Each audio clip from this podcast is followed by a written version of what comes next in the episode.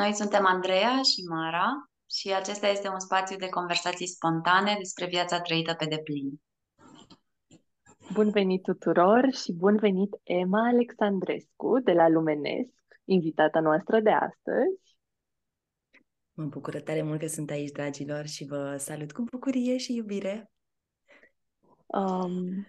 Mult mă bucur că se întâmplă acest moment, această conversație. A apărut ideea într-o conversație pe care am purtat-o la Ema pe pagină, noi două, când am crezut că live-ul a dispărut și că toată conversația noastră s-a dus. Atunci a venit în minte ideea de a reface sau de a crea un nou spațiu aici pe deplin, știind că Andreea o să rezoneze și ea pe deplin cu această idee. Așa că iată-ne toate trei aici.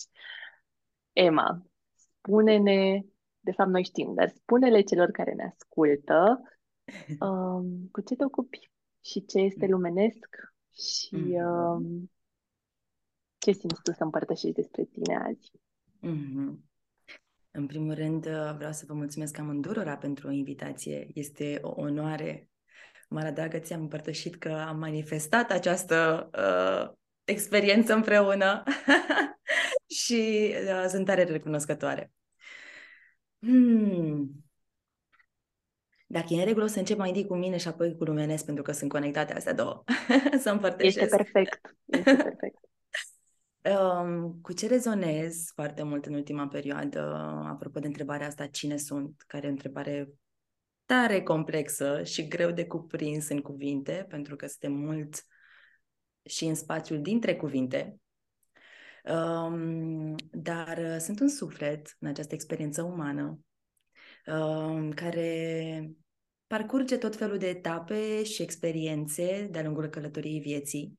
Iar în această etapă în care am intrat în dimensiunea profesională, este conectată de pregătirea pe care eu am avut-o și am făcut-o în domeniul psihologiei, ca apoi să o iau pe cărarea corporației. Am avut nevoie să explorez și acea dimensiune a vieții, să dau seama ce este și ce nu este aproape de sufletul meu. Iar dintr-o etapă de transformare și întrebat din nou foarte puternic cine sunt,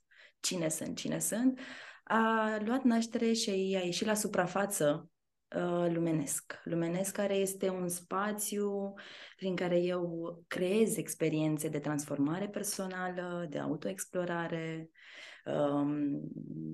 folosind diferite metode, în principal fotografia terapeutică, dar și alte lucruri cu care sufletul meu a rezonat și rezonează foarte puternic, unelte pe care eu le-am folosit și am simțit și am văzut clar că au un impact în viața noastră. În ultima vreme ai adus foarte mult în discuție tema iubirii de sine. Și despre asta a fost și live-ul despre care vă povesteam. Și vorbeam noi despre faptul că iubirea de sine sau către iubirea de sine există tot felul de intrări, tot felul de porți, tot felul de drumuri pe care putem să o apucăm pentru a dezvolta această parte iubitoare față de noi înșine și noi însene. Și te-am întrebat pentru discuția acestui episod care ar fi poarta de intrare către iubirea de sine despre care simți tu să împărtășești în acest episod și care simți tu așa în perioada asta vieții tale că este susținătoare pentru tine. Acea stea în nordule interioară pe care eu o numesc.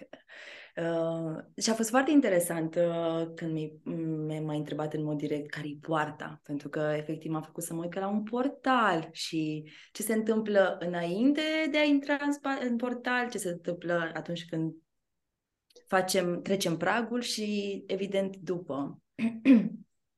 Iar După cum tu știi deja, și Andreea, am simțit foarte puternic prezența și impactul pe care îl are alegerea și capacitatea noastră de a alege în viața noastră și cât de mult alegerea poate să influențeze relația cu sine, dimensiunea iubirii și mai mult de atât întreaga noastră viață. Pentru că fie că suntem conștienți sau nu, noi în fiecare zi facem o mulțime de alegeri. Din momentul în care ne ridicăm din pat până ajungem din nou în pat noaptea, suntem într-o continuă alegere. Fie că aceste alegeri se întâmplă conștient sau inconștient.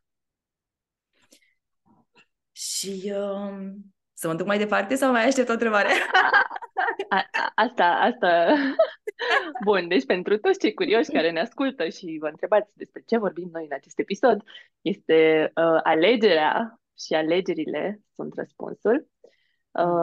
Alegerea ca poartă de intrare către iubirea de sine.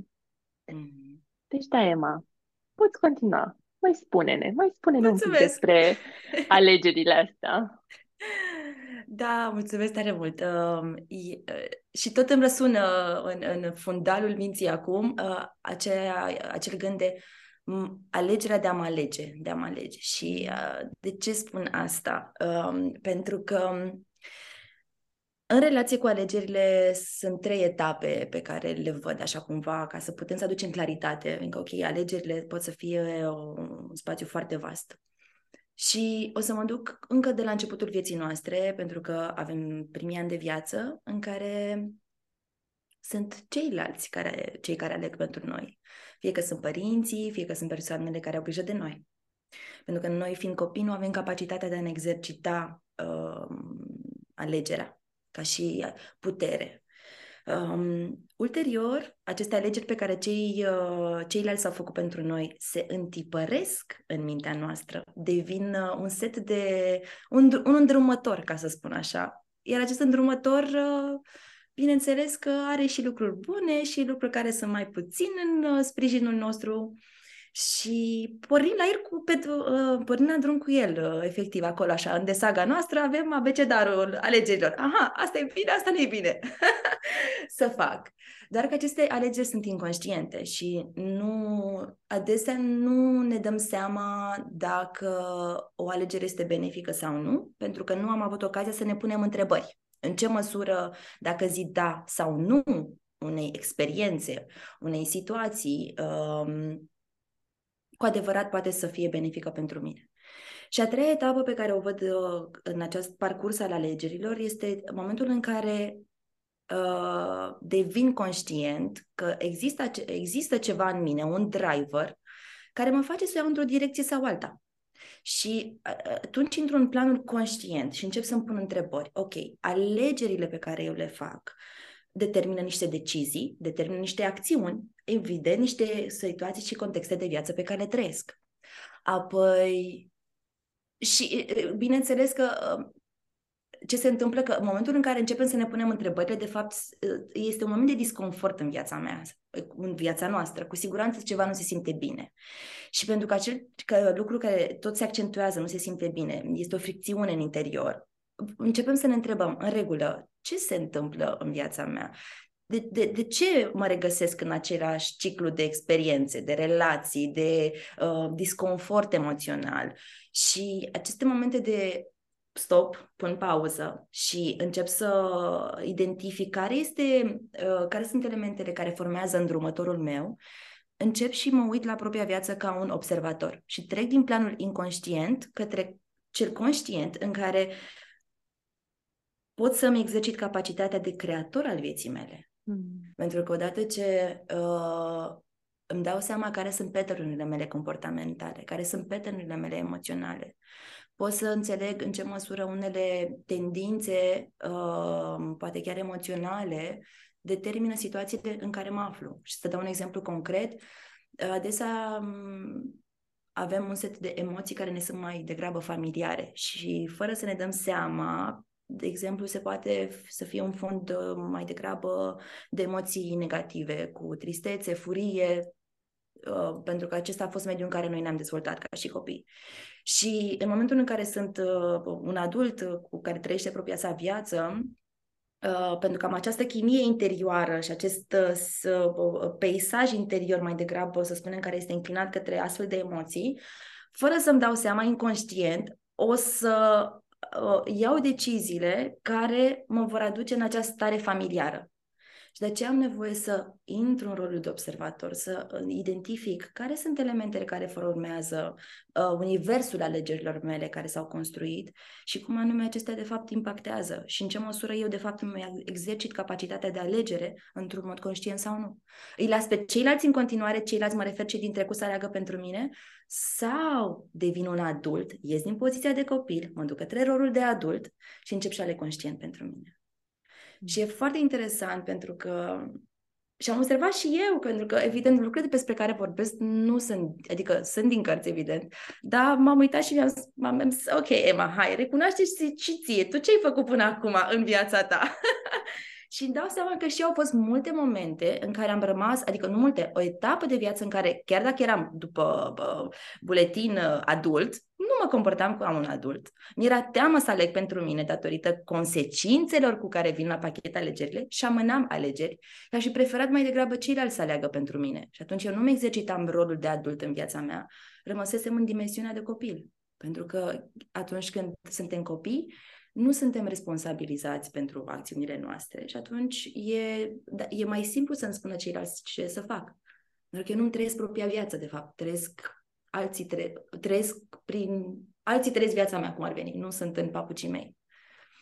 Și o să mă opresc, am vorbit mult.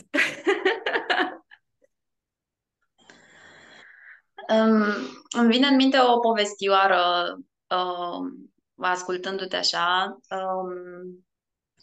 despre, tot a fost recent ziua recunoștinței în Statele Unite și este o povestioară despre o familie, străbunică, bunică, mamă și fiică.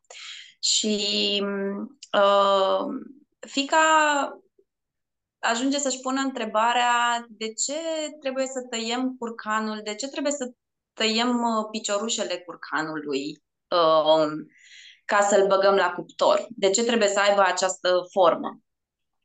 Și o întreabă pe mama sa și mama sa zice, păi nu știu, că așa se face, așa am făcut dintotdeauna. Du-te și întreabă pe bunică ta. Se duce la bunica și întreabă, de ce facem așa? Și bunica zice, păi nu știu, că așa se face de când lumea. Tu te poate găsești un răspuns la străbunică ta. Și se duce la străbunică sa și străbunica îi zice, da, făceam așa pentru că pe vremea aia cuptoarele erau foarte mici și nu încăpea cu totul, tot curcanul. Și da, și sigur, cred că mulți dintre noi nu mai avem atât de o linie genealogică atât de ușor de urmărit ca să vedem de ce facem lucrurile așa cum le facem, lucrurile pe care ajungem să le facem pentru că așa se fac. Dar mi se pare ilustrativ pentru ce ziceai tu de momentul în care devenim începem să ne punem întrebări despre lucruri, de ce le facem așa cum le facem.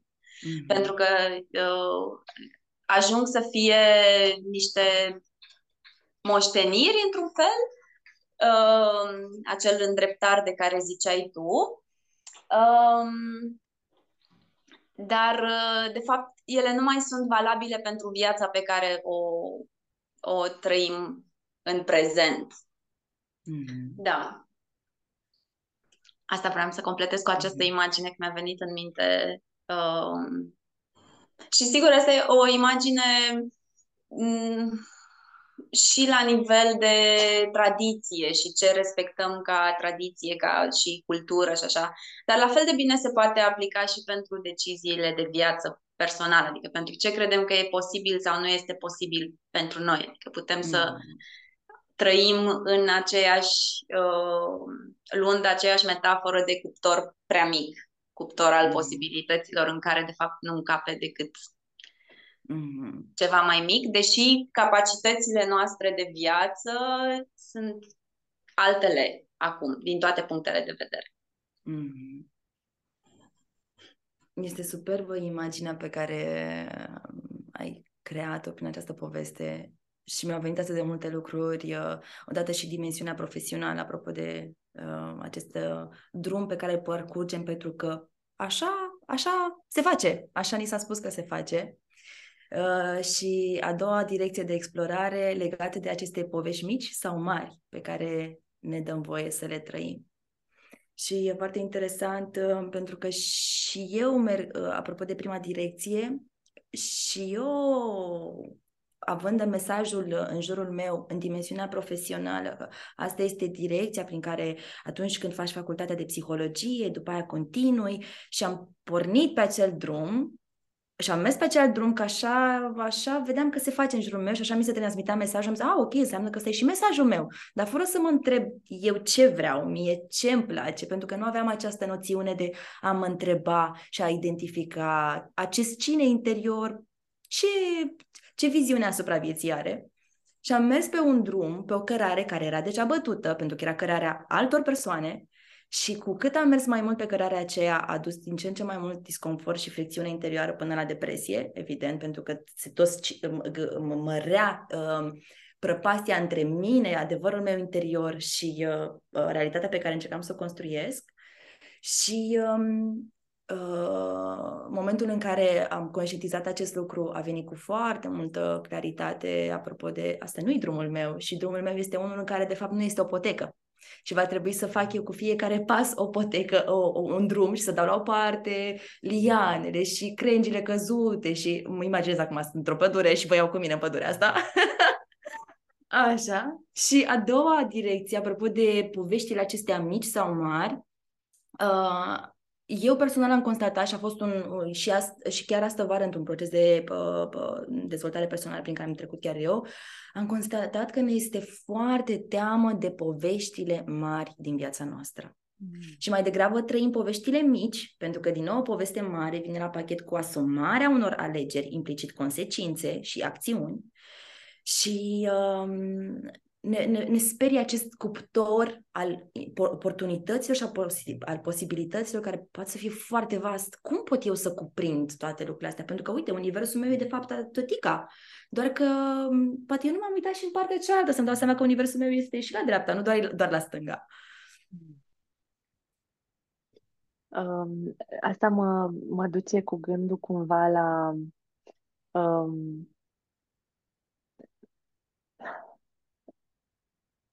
Poate e o perspectivă, încerc să-mi dau seama dacă se aplică și femeilor și bărbaților. Aș spune, ca femei, pentru noi, universul posibilităților simt că s-a extins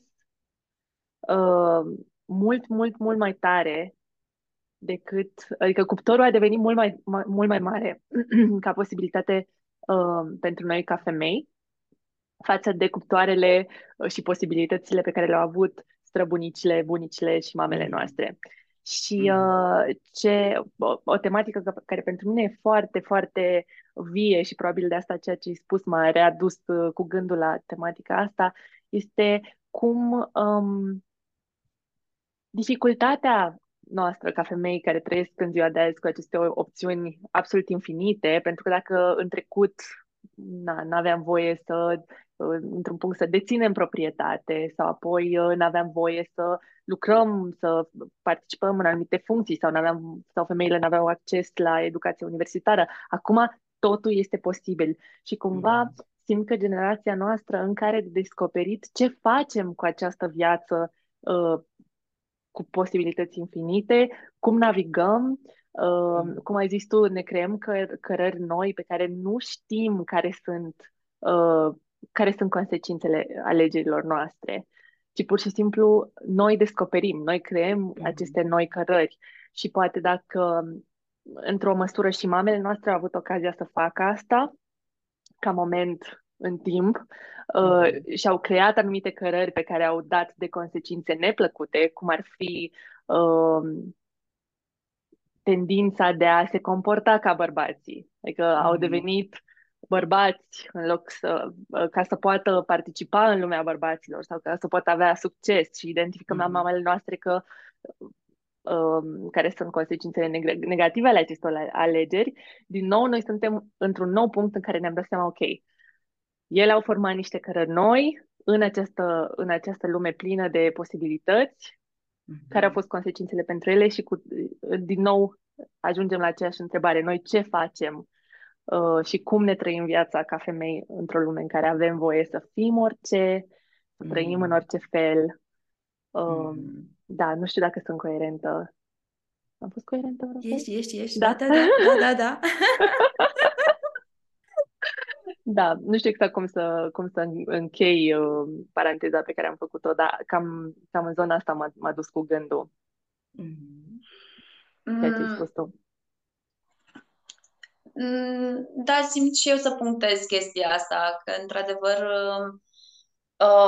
pe de-o parte, ni s-a deschis această plajă de posibilități foarte mare ca femei.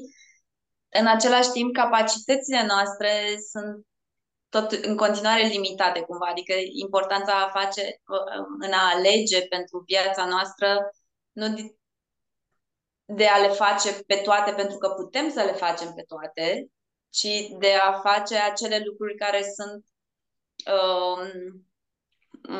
care rezonează cumva cu cărarea proprie. Și cred că și asta poate ajunge să fie de fapt o presiune în ziua de astăzi, să le faci pe toate cumva, pentru că poți și ai această posibilitate să gestionezi tot bine, nu știu, și viața de familie și viața profesională, și să ai și o carieră și să ai și succes financiar și în același timp și o relație și toate toate deodată, așa. Da, și poate, da, și poate, foarte bine zis, poate că asta a fost tendința mamelor noastre, să zicem, adică acestei generații care a gustat libertatea și a zis, ok, le facem pe toate. Și acum ce simt pentru noi, sau ce obțin, nu știu, pentru cercul apropiat, pentru bula în care trăiesc, este că am ajuns să ne punem întrebarea, bun, dar ce vrem noi să alegem din această libertate? Și doar așa, dacă nu am reamintit suficient ce ziceai tu de faptul că atunci când devenim adulți avem capacitatea de a alege, cred că pe vremuri femeile nu aveau capacitatea să aleagă nici atunci când deveneau adulte, pentru că ele deveneau automat neveste, mame, în continuare soțil... Da, alegeau în continuare. Exact, în continuare alegeau ceilalți pentru ele. Da, ok. Deci cum ne alegem pe noi în această lume în care avem voie să ne alegem pe noi? Și cred că asta e foarte strâns conectat de cum ne alegem pe noi legat de iubirea de sine. Mă aleg sau îi aleg pe ceilalți? Pentru a satisface nevoile lor, pentru a le răspunde așteptărilor lor. Și cred că pentru noi, pentru că am intrat în această dimensiune feminină, aici este o luptă interioară, pentru că tendința este să îi punem pe ceilalți pe primul plan și să considerăm că este ceva negativ să avem grijă mai întâi de noi. Și e foarte interesant pentru că pe măsură ce de fapt stăm în dimensiunea iubirii de sine și cu cât mă conectez cu acest subiect, mi-e foarte greu să pun în cuvinte, mi-am dat seama că iubirea de sine nu este o ceva, este o sumă de lucruri, de experiențe, de alegeri, de trăiri, de comportamente, dar pe măsură ce eu mă hrănesc cu iubire și simt asta pentru mine, cupa mea este plină de iubire, ăla este spațiul din care voi oferi și celorlalți mai mult și mai mult. Și e un schimb atât de natural care se întâmplă și nu o să mai fie dintr-un spațiu în care eu mă mulțumesc cu foarte puțin, dar îți dau ție tot, pentru că pe termen lung, eu foarte puțin mereu, ce se întâmplă este că ne duce în burnout, în depresie, somatizăm tot felul de boli și știm foarte bine cum derulează acest bulgăre. Și cred că de asta este important pentru noi ca ființe, pentru că pe cât posibil încerc să nu fac distinția feminin-masculin, pentru că și bărbații au istoricul lor de traumă, de suferință și uitându-mă în prezent cât de mult tot ceea ce s-a întâmplat în trecut îi afectează în prezent, apropo de lipsa spațiului de a putea să fie conectați cu emoțiile lor. Este dureros și este nedrept. Atunci fiecare, indiferent de sex, avem traumele noastre și bagajul pe care îl purtăm în prezent și momentul în care aleg să mă uit la mine, să zic, eu sunt în viața mea, nu mai este o altă Ema care poate să trăiască și să fie în corpul ăsta acum și îmi dau seama că nu este ceva rău, ăla e momentul în care începem și aducem schimbarea, aducem mici schimbări. Deci simt să aduc în dialog ce vă povesteam la începutul nostru, înainte să dăm record, ca să dăm și disclosure, apropo de alegeri, pentru că mita umană funcționează foarte mult în dihotomie, între alb, negru, bine, rău. No, și atunci avem alegeri mari, alegeri mici. Și e foarte interesant pentru că catalogăm alegerile mari, lucruri precum mi-am cumpărat o casă, am făcut marea tranziție într-o altă țară și nu neg, sunt decizii importante. Și alegerile acestea de zi cu zi, am băut astăzi apă, am făcut un pic mișcare pentru că am stat 10 ore pe scaun și mi-am mișcat un pic spatele. Alegerile astea mici, pe care noi mai degrabă le ignorăm, eu le consider și sunt, de fapt, alegerile mari. Pentru că ce aleg în fiecare zi, ani la rând, inevitabil o să se adune într-o desagă și guess what, dragilor, dacă pun câte un gram, 10 ani, apoi la final când adun o să cântărească foarte tare. Și fiecare această mică, cu ghilimelele de rigoare, alegere, de fapt devine ceea ce mă modelează. Devine ceea ce spațiul din care viața mea, realitatea mea interioară și exterioară se creează și va prinde o formă sau alta. Atunci de asta așteptăm cumva să luăm mari alegeri, mari decizii ca viața noastră să ia o traiectorie diferită, dar nu ne uităm de fapt care este spectrul, care este universul alegerilor pe care eu îl fac dimineață până seara. Și da, poate să fie, dar n-am energie, dar n-am timp. Ok, atunci o să construim aceeași realitate, care uneori se întâmplă să fie cea celor din trecut, pentru că am preluat povestea și o duc mai departe, sau încep și aduc spațiul de observare, de a mă uita către ce mi-ndrept atenția. Pentru că acolo unde mi-ndrept privirea, aia este o alegere. Aleg să nu mă uit în partea aia, de fapt, și să nu conștientizez. Dacă am ales să urc în autobuz, e clar că nu am mers pe jos. Face o diferență. Ajung mai repede în locul respectiv. Dau un exemplu. Eu sunt foarte talentată la exemple, dragilor. Dau numai exemple dubioase. Păi ești cu imaginile, nu? Da, exact, mulțumesc tare mult, Andreea, exact. Pentru mine o poveste vizuală tot timpul. Apropo de exemple, Ema, îmi vine să te întreb, cam care au fost așa niște alegeri din ultima vreme care au întețit focul iubirii de sine pentru tine în viața ta? O, ce întrebare mare. M-am lăsat un pic și pe spate, așa, pentru cei care ascultă, să construiesc o imagine din nou. O las un pic să se așeze, că nu vreau să grăbesc răspunsuri. Nu e absolut nicio grabă. Andreea, dacă mai ai tu vreo altă întrebare între timp și vrei să o lăsăm pe Ema să mai shadow cu a mea, devenită. Nu, da. Te rog, Andreea.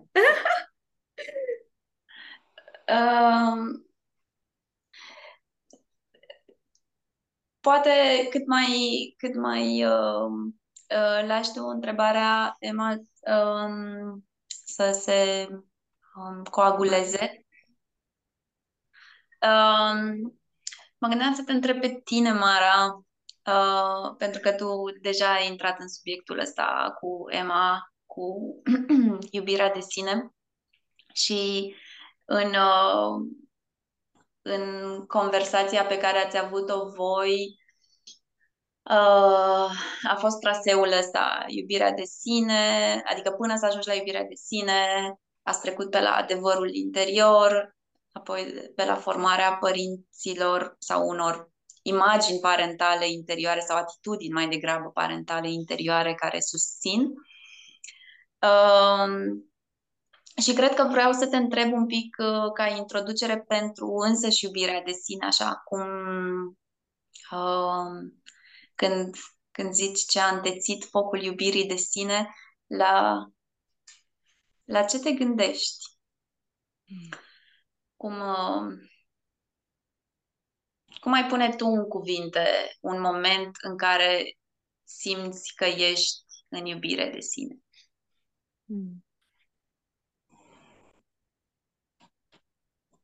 Ah, ce întrebări bune ne pune! Da! Trebuie să coborâm în universul interior și trecem printr-un portal, respirăm conștient. Un moment de iubire. Un moment de iubire de sine. Bine, eu o să dau două exemple personale, un exemplu mic și unul mare, ca să fie așa un echilibru. Un exemplu mare a fost când am ales să ies dintr-o relație, din fosta mea relație,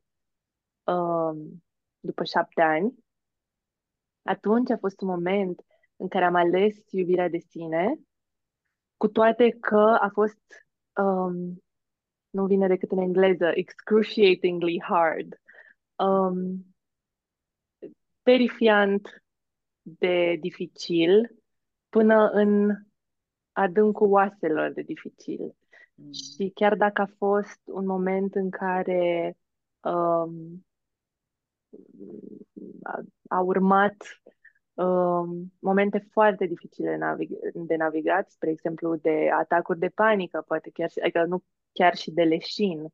Deci corpul meu a trebuit să iasă dintr-un atașament atât de puternic că s-a produs un dezechilibru uriaș. Dar asta a fost un exemplu în care m-am ales pe mine, cu toate că a fost super, super greu. M-am ales pe mine pentru că știam de ceva vreme că nu e genul de relație care mă hrănește, că nu pot avea viitorul pe care mi l-aș dori alături de persoana respectivă, că am ajuns într-un punct al vieții noastre în care, deși există iubire, ne dorim lucruri foarte diferite. Acela e un moment în care, deși te temi să pierzi iubirea celuilalt sau te temi că o să rămâi singură pentru tot restul vieții și așa mai departe, diverse frici și gânduri care apar în momentul în care decizi să ieși dintr-o relație de lungă durată, te alegi pe tine. Și asta, a te alege pe tine într-un astfel de moment, poate să vină doar pe fondul unui foc al iubirii de sine care arde puternic. Și apoi un exemplu mititel de iubire de sine.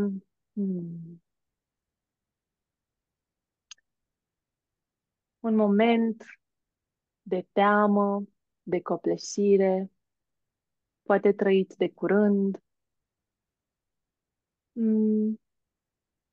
de teama a ceea ce va urma în viața mea profesională, în care mi-am dat voie să plâng și mi-am ținut fața în palme, mi-am mângâiat singură obrajii,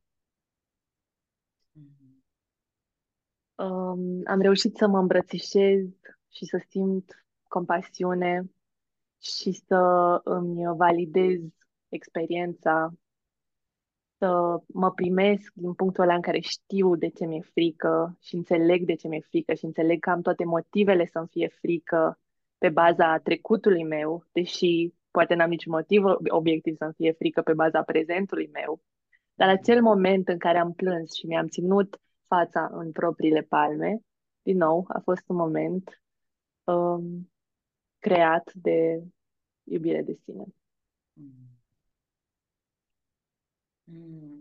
Am simțit în corp momentele astea, chiar le-am simțit în corp.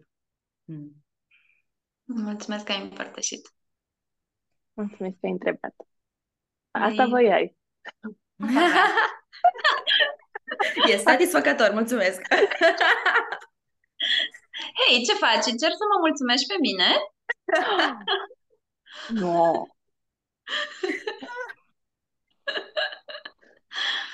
Da, să nu fim înțelese greșit. Este în regulă să vrem să-i facem bucuroși pe cei din jurul nostru, dar e important să alegem noi. În regulă, eu vreau să fac asta și nu o fac pentru că trebuie, pentru că altfel mi-e teamă că o să pierd iubirea ta, că mi-e teamă că o să nu o să mă mai vrei, că o să mă respingi, care se duce iar într-o dimensiune total.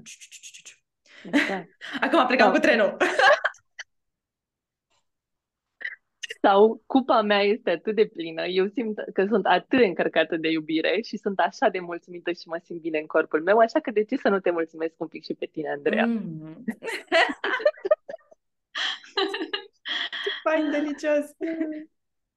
De fapt, asta chiar e de partea cealaltă a persoanei, mă rog, între ghilimele, mulțumite. Asta este cea... Asta e cea care se simte cel mai liber oferită, de fapt, fără ca fără să mă oblige pe mine ca persoană care primesc să dau ceva înapoi, pentru că nu este oferită cu nevoia ascunsă de a primi ceva la schimb. E oferită de plin sau din plin. Mhm. Exact. Și ce fain că ai punctat asta, pentru că adesea credem că faptul că eu am o intenție ascunsă acolo, dar nu exprim celuilalt, că nu o să știe. Dar doar că la nivel de energie și flow-ul interacțiunii, apoi se simte că și în voce, și cum, și o luăm fizic, și postura corporală, și energia pe care o punem în cuvinte. Că sunt multe lucruri subtile de care noi credem că, nu, dacă nu sunt văzute, ele nu există, dar, cum spuneam și la început, foarte mult din cine suntem în spațiul dintre cuvinte, adică unde nu există cuvinte. Ema, ce zici? Cum s-a mai așezat? S-a așezat tare fain și o să mă leg de ce și mulțumesc mult de tot pentru întrebare, pentru că acest moment de alegere și alegerile făcute conștient au modelat o direcție de viață și au creat Ema din prezent, care evident o să fie diferită de Ema din viitor și ce o să mai fie. Și o să mă conectez cu aceste cuvinte pe care, dacă e în regulă cu voi, o să punctez mai multe alegeri și nu doar cele recente și o să mai iau câteva din urmă, pentru că sunt cheie pentru ultimele alegeri mai puternice făcute recent. Un moment esențial, așa, dacă ar fi să pun acolo, pot să pun un semn pe hartă, a fost când am zis, ok, apropo de vreau să mă aleg. Și a fost momentul de, ok, știu cum este să nu mă iubesc, știu cum este să nu-mi placă de mine, să nu fiu mulțumită de mine, să fie cu perfecționism, niciodată să nu fie suficient ceea ce fac. Știu foarte bine povestea asta, o simt că e cu mine acolo, o cară în spate, e acel bolovan al lui Sisif. Am zis, ok, cunosc povestea asta, dar cum ar fi? Pentru că pentru mine e nevoie de acest spațiu ludic, cumva, de libertate și mi-aș permite să spun că nu doar pentru mine, pentru noi în general avem nevoie de copilul interior și de dimensiunea ludică ca să putem să încercăm lucruri de care sunt diferite, sunt necunoscute, pentru că aduc un pic de relaxare. Am zis, ok, doar la nivel de încercat, de hai să văd cum ar fi, ce părere am eu, Ema, asta, că încerc și să văd cum se simte și povestea cealaltă în care eu cred în mine, eu fac lucruri care să mă facă să mă simt că mă iubesc.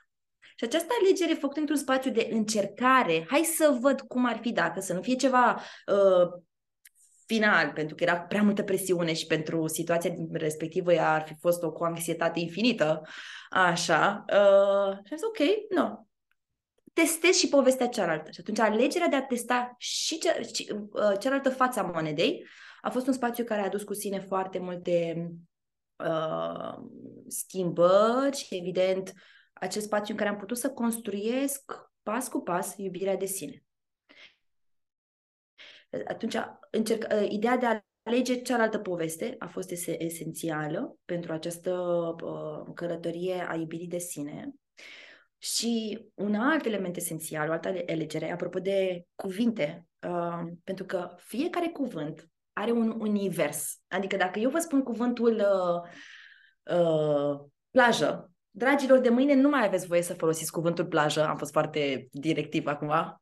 Imaginați-vă că trebuie să scoateți din mintea voastră un univers întreg, un univers, nu e doar un cuvânt, e un univers de experiențe, de amintiri, de emoții. Adică e atât de puternică și ne credem că, da, zic că nu sunt suficient de bună sau nu sunt mai degrabă, nu știu, puneți voi un univers de adjective. Și credem că aceste cuvinte doar sunt niște cuvinte, doar că nu ne dăm seama că în momentul în care folosesc anumite cuvinte în relație cu sine și nu doar în relație cu, în universul meu al cuvintelor, vocabularul de zi cu zi, aceste cuvinte vin cu o energie, vin cu un set de emoții, vin cu un scenariu deja construit, pentru că, inevitabil, acelui cuvânt i-am atribuit niște povești și, ca să vezi, astea se mișcă în interiorul nostru și vor determina o poveste despre sine și o poveste a vieții pe care o trăim. Deci am început să mă uit, ok, care sunt cuvintele pe care le folosesc în relație cu mine? Care sunt cuvintele pe care mi le zic de dimineață până seara, că inevitabil vocea aceea interioară vorbește, că ea asta știe și e cel mai bine învățată să facă. Și mi-am dat seama că foloseam foarte multe cuvinte care nu erau tocmai bune, care veneau cu acele emoții și univers pe care îl menționam mai devreme. Și am început să fiu atentă la cuvintele pe care le folosesc. Și e foarte interesant, o să o aduc pe mândra mea în discuție, mândra fiind blonduța Ria. Eu folosesc, îi spun tot timpul minunăție, frumusețe, iubire, sunt anumite cuvinte pe care le atribui. Este extraordinar, pentru că atunci când merg pe stradă cu ea, oamenii când interacționează cu ea, îi se adresează cu aceleași cuvinte. Ea poartă energia acelor cuvinte. Pentru că și ea se manifestă în felul ăla. Și poate nu e cel mai bun exemplu, dar pentru mine face foarte mult sens. Dar inevitabil, te rog. Pentru cei care ne ascultă, Ria este cățelușa Emei. Da. Ai zis mândra ta și se puteau înțelege multe lucruri. Așa. Da, exact. Apropo de cuvinte, exact. Pentru că mândra mea are un univers întreg, mândra mea este asociat cu Ria și tot ceea ce este ea, atunci, da, este universul cuvântului meu, mândră. Și această alegere de a mă uita la cuvintele pe care le folosesc în relație cu mine a venit cu foarte multă conștientizare și implicit cu schimbări pas cu pas, pentru că am zis, da, ce-ar fi să folosesc din nou alte cuvinte, apropo de impactul pe care l-au, apropo de faptul că cuvintele creează o realitate. Și uităm, de fapt, că noi prin cuvintele noastre transmitem celuilalt ceva, transmitem alegerea noastră, transmitem intenția noastră. Eu dacă îți spun, Mara, nu vreau să mai vorbesc cu tine și eu cred că cuvintele nu au putere, păi tocmai în urma acestor cuvinte se întâmplă o situație între noi două. Înseamnă că relația noastră se încheie sau nu. Și inevitabil e important să ne uităm la cuvintele pe care le folosim în relație cu sine și cu ceilalți. Și o să vedem că avem deja un univers, un vocabular, o tendință pe care o avem asupra cuvintelor pe care le folosim sincer. O altă alegere esențială a fost, apropo de suferință și durere, și pentru că menționai și tu experiența de separare din relație, m-am identificat foarte mult timp cu copilăria tristă și nefericită, cu suferința din copilărie, cu acele situații de viață care au fost nefericite. Foarte multă vreme și practic era o luptă între mine și viața în care spuneam, Doamne, viață, ce nedreaptă ești, că uite, nu pot să fac XYZ pentru că eu n-am avut o copilărie fericită, pentru că eu n-am avut nu știu cum să fie părinții, că XYZ, tot felul de astfel de blamări în exterior, cumva dădeam puterea mea trecutului meu și oamenilor din viața mea și pentru că ei au făcut niște lucruri, viața mea nu este una fericită în prezent. Și în momentul în care mi-am luat puterea înapoi, apropo de a intra în rolul de adult, de eu am capacitatea prin deciziile mele și acțiunile implicit să exercit o realitate anume pentru mine, în momentul în care mi-am luat puterea în mâini și am zis, ok, în regulă, am trăit experiențele alea, suferința respectivă, dar vreau să rămân blocată în acea cutiuță? Pentru că ce se întâmplă este că limitez viața. Și am zis, ok, pentru mine, de fapt, suferința și nu suferința s-a transformat în experiențe, pentru că e o experiență. Cu ce vine la pachet experiența aia? Da, uneori o să fie niște lecții ca atunci când înveți matematică. Unele formule sunt mai grele, ți se prind urechile în ele, nu le dai de cap, unele sunt mai simple. Dar odată ce ți le însușești, odată ce ții învățătura de acolo, înțelepciunea, se schimbă interpretarea pe care o dai asupra experienței. Pentru că asta este de fapt ce se întâmplă. Noi dăm inevitabil interpretări asupra situațiilor de viață. Ce interpretare dau asupra suferinței mele? Vreau în continuare să mă țină într-un spațiu de victimă, de incapacitate, de a-mi exercita puterea de alegere, sau o integrez ca și o lecție esențială pentru mine ca ființă, pentru mine ca om, efectiv, care merge mai departe și se va trezi și mâine și mulțumesc Universului că m-am trezit și astăzi și tot așa.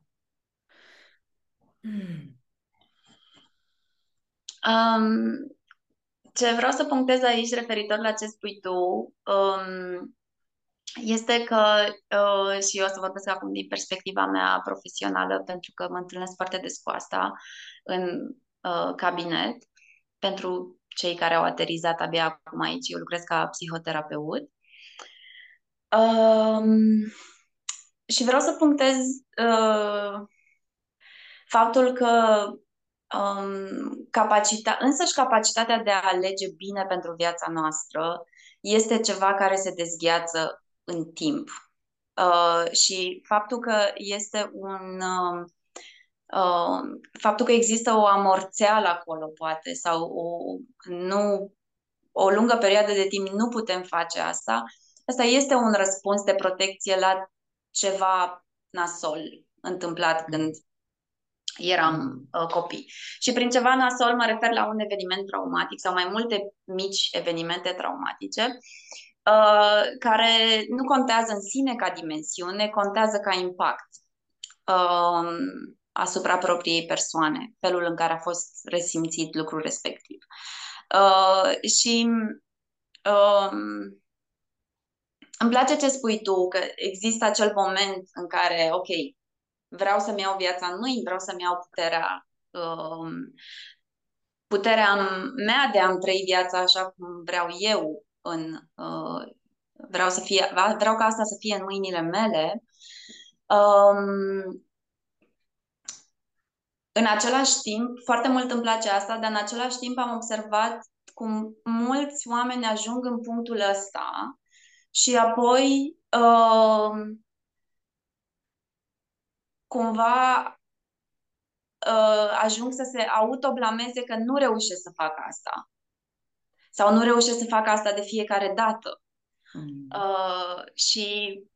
pentru acele persoane vreau să spun că este pur și simplu un proces și că există multe momente de fail, de eșoare în a fi iubitor sau iubitoare față de propria persoană. Și asta este absolut ok. Este parte din proces și se întâmplă. Este însăși felul în care putem să rămânem alături de noi când nu ies lucrurile așa cum cum ne-am propus și cum ne dorim. Da, și că capacitatea asta de a alege este ceva care se construiește chiar. Adică astăzi pot un pic, mâine o să pot un pic mai mult sau nu și tot așa. Și nu e nevoie să ajungem în punctul ăla în care să decidem, gata, eu îmi iau viața în mâini și apoi să nu reușim să avem totuși să nu facem o alegere tocmai potrivită și apoi să spiralăm în jos înspre nu sunt în stare, să am grijă de mine sau uite, de fapt nu sunt capabilă sau tot așa. Mm-hmm. Da. Mulțumesc tare, tare mult că ai punctat asta, pentru că lucrurile despre care vorbesc eu acum sunt cumva așa esența și nu am cuprins tot procesul și o să aduc și mulțumesc din suflet, pentru că nu vreau să fie luată în direcția de perfecționism și din nou cu presiune asupra noastră, pentru că nu e despre asta și o să folosesc metaforă scrisului. Dragilor, atunci când prima oară când am luat stilou în mână, întâi am făcut liniuțe, am făcut bastonașe, până mi-a ieșit aul ăla cum trebuie, până am legat cuvinte, litere între ele să fac cuvinte, a fost o călătorie întreagă. Și în ceea ce mă privește, am început într-un mod conștient călătoria aceasta de a mă alege să mă iubesc acum 10 ani. 10 ani mi-a trebuit și am poză, că mi-aduc și acum aminte, am poza în care îmi scriam pe o foaie, îmi doresc să mă iubesc și până să simt, să spun asta, să simt din interior, să o trăiesc, au trecut 10 ani. Fix 10 ani s-a făcut acum în toamnă. Vă dați seama de câte ori am greșit, am dat înapoi, m-am oprit, am coborât din tren, m-am poticnit.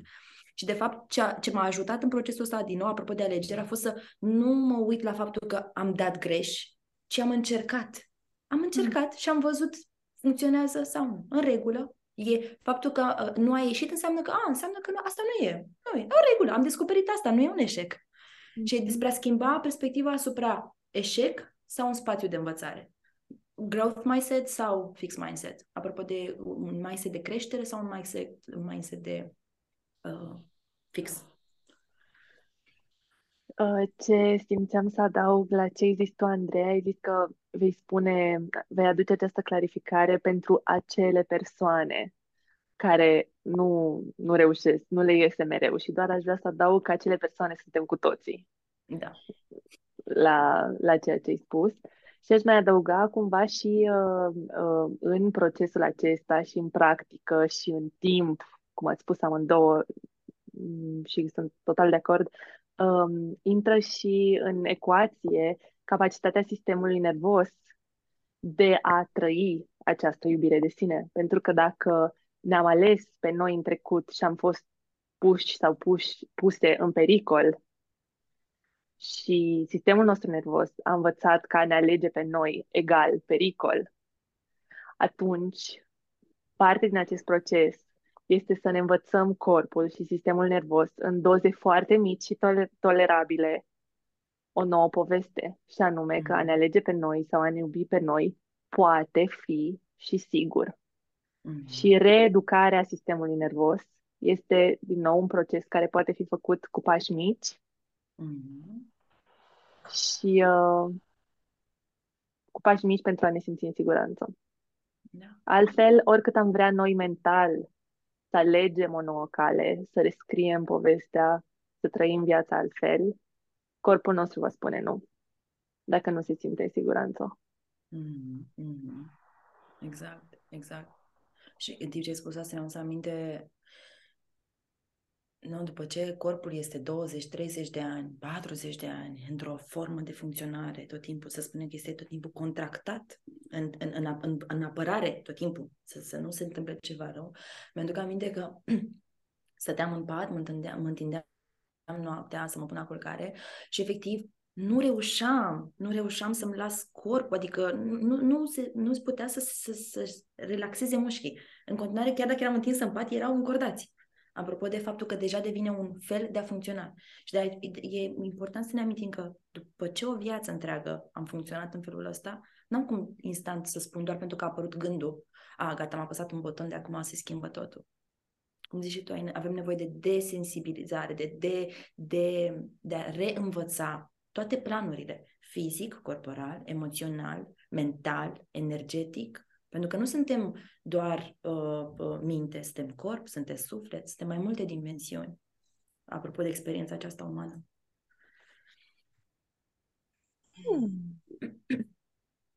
Și ca un gând concluzie, așa, ca la tocmai ce tocmai am povestit toate trei, aș zice că esențial este, de fapt, să ne exersăm capacitatea de a alege. Mai puțin decât a ne focusa pe a face alegeri bune. Mm-hmm. Ci de a exersa acest mușchi al alegerii. Să aleg pentru mine, pentru că așa pot să văd. Ah, ok, am ales asta, poate nu a fost tocmai potrivit, pentru că simt, eu sunt cea care am ales asta și apoi văd că nu a fost o alegere bună. Asta este o experiență de învățare. Mm-hmm.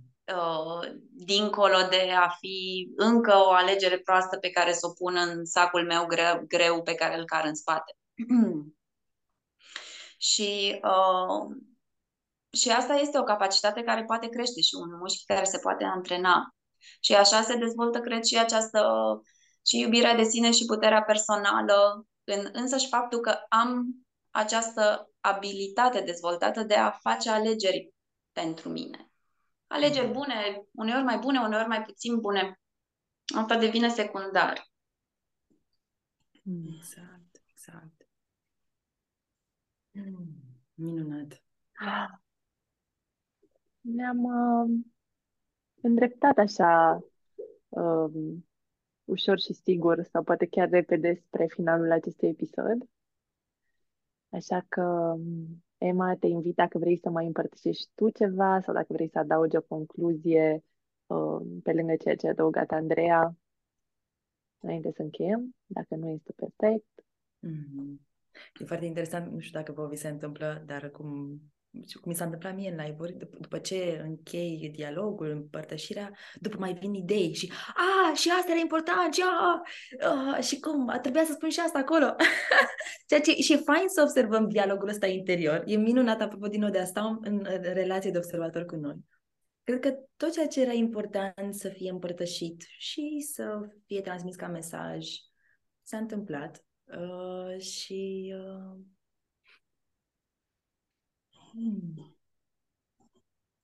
Cred că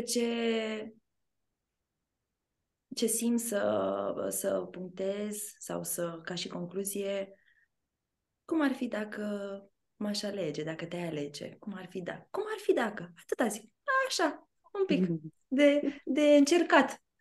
Și de acolo încercatul ăsta vezi tu ce aduce la suprafață și cum se creează mai departe. Frumos. Spune-ne, înainte să încheiem, și Andreea, vrei să adaugi ceva? Nu. Ok. Spune-ne, Ema, spune-ne, de fapt, celor care ne-au ascultat, unde te găsești dacă își doresc să lucreze cu tine și dacă este vreun program anume pe care îl pregătești în următoarea perioadă. Mm-hmm. În primul rând vreau să vă mulțumesc vouă pentru experiență, pentru că sunt și momentele în care cobor și în interiorul tău și am coborât și eu în interiorul meu și să mă simt onorată pentru tot ce am împărtășit împreună astăzi și pentru ocazia de a-mi oferi din plinul meu, căci e cu iubire oferit. Iar pe mine mă pot găsi cel mai activă, unde spațiul în care împărtășesc cel mai mult este Instagram. Și mă puteți găsi sub denumirea Lumenesc, așa. Iar ca și programe, în perioada următoare mi-am propus să organizez un atelier care abordează tema relațiilor și cum anume împreună putem să avem relații autentice. Și când mă refer la relații, nu doar la relațiile de cuplu, relațiile apropiate de suflet. Togetherness se numește atelierul și e spațiul ăla în care ne dăm voie să ne arătăm, să fim văzuți de celălalt, într-un mod vulnerabil, cu încredere că este în regulă și nu se întâmplă nimic rău și cum anume putem să creștem împreună. Deci dacă este cineva interesat, mai multe informații pot să găsească pe pagina de Lumenesc pe Insta. Și tot timpul mi-e un pic așa ciudat să mă promovez, așa că am făcut, gata, am aruncat-o și am plecat. Foarte interesant. Apropo de lucrurile astea, încă învăț și eu cum anume să fac anumite lucruri cu mine. Mi-aduc aminte la primul primul webinar pe care l-am organizat, nici măcar n-am menționat. Eu organizasem, mi-a fost teamă și am zis, nu fac asta, nu sales, dar, nu... dar am avut nevoie încă să mă acomodez și e un spațiu de învățare în continuare. Așa că veniți, dragilor, pentru că este minunat, a fost super multă iubire! Bravo, așa! Bine, păi o conversație, cum am zis, pe deplin lumenească. Exact! Da. Și Asterix aici, foarte frumos acest cuvânt pe care l-ai creat tu, lumenesc. Și nu știu dacă așa l-ai intenționat, dar eu îl aud ca un verb. Lumenesc prin lume, prin viață. Ce frumos! Da. Eu îți mulțumesc atât de mult că ai punctat asta. Draga mea, lumenesc, exact asta. L-am primit numele, apropo de momentele astea de conversație cu Universul, și mulțumesc pentru că l-am primit efectiv. Și este, într-adevăr, este un verb, este un adjectiv, este un subiect, substantiv, pardon, este toate acestea. Na, na, e un univers. Mulțumim tare mult, Ema. Mulțumim tare mult pentru prezență, pentru împărtășiri. A fost o bucurie și o onoare. Vă mulțumim și vouă tuturor celor care ne ascultați și ne-ați ascultat. Și o să ne auzim în curând cu un nou episod. Până atunci putem continua conversația pe paginile noastre pe deplin, pe Instagram și pe Facebook. Vă așteptăm acolo și ne auzim data viitoare. Pe curând!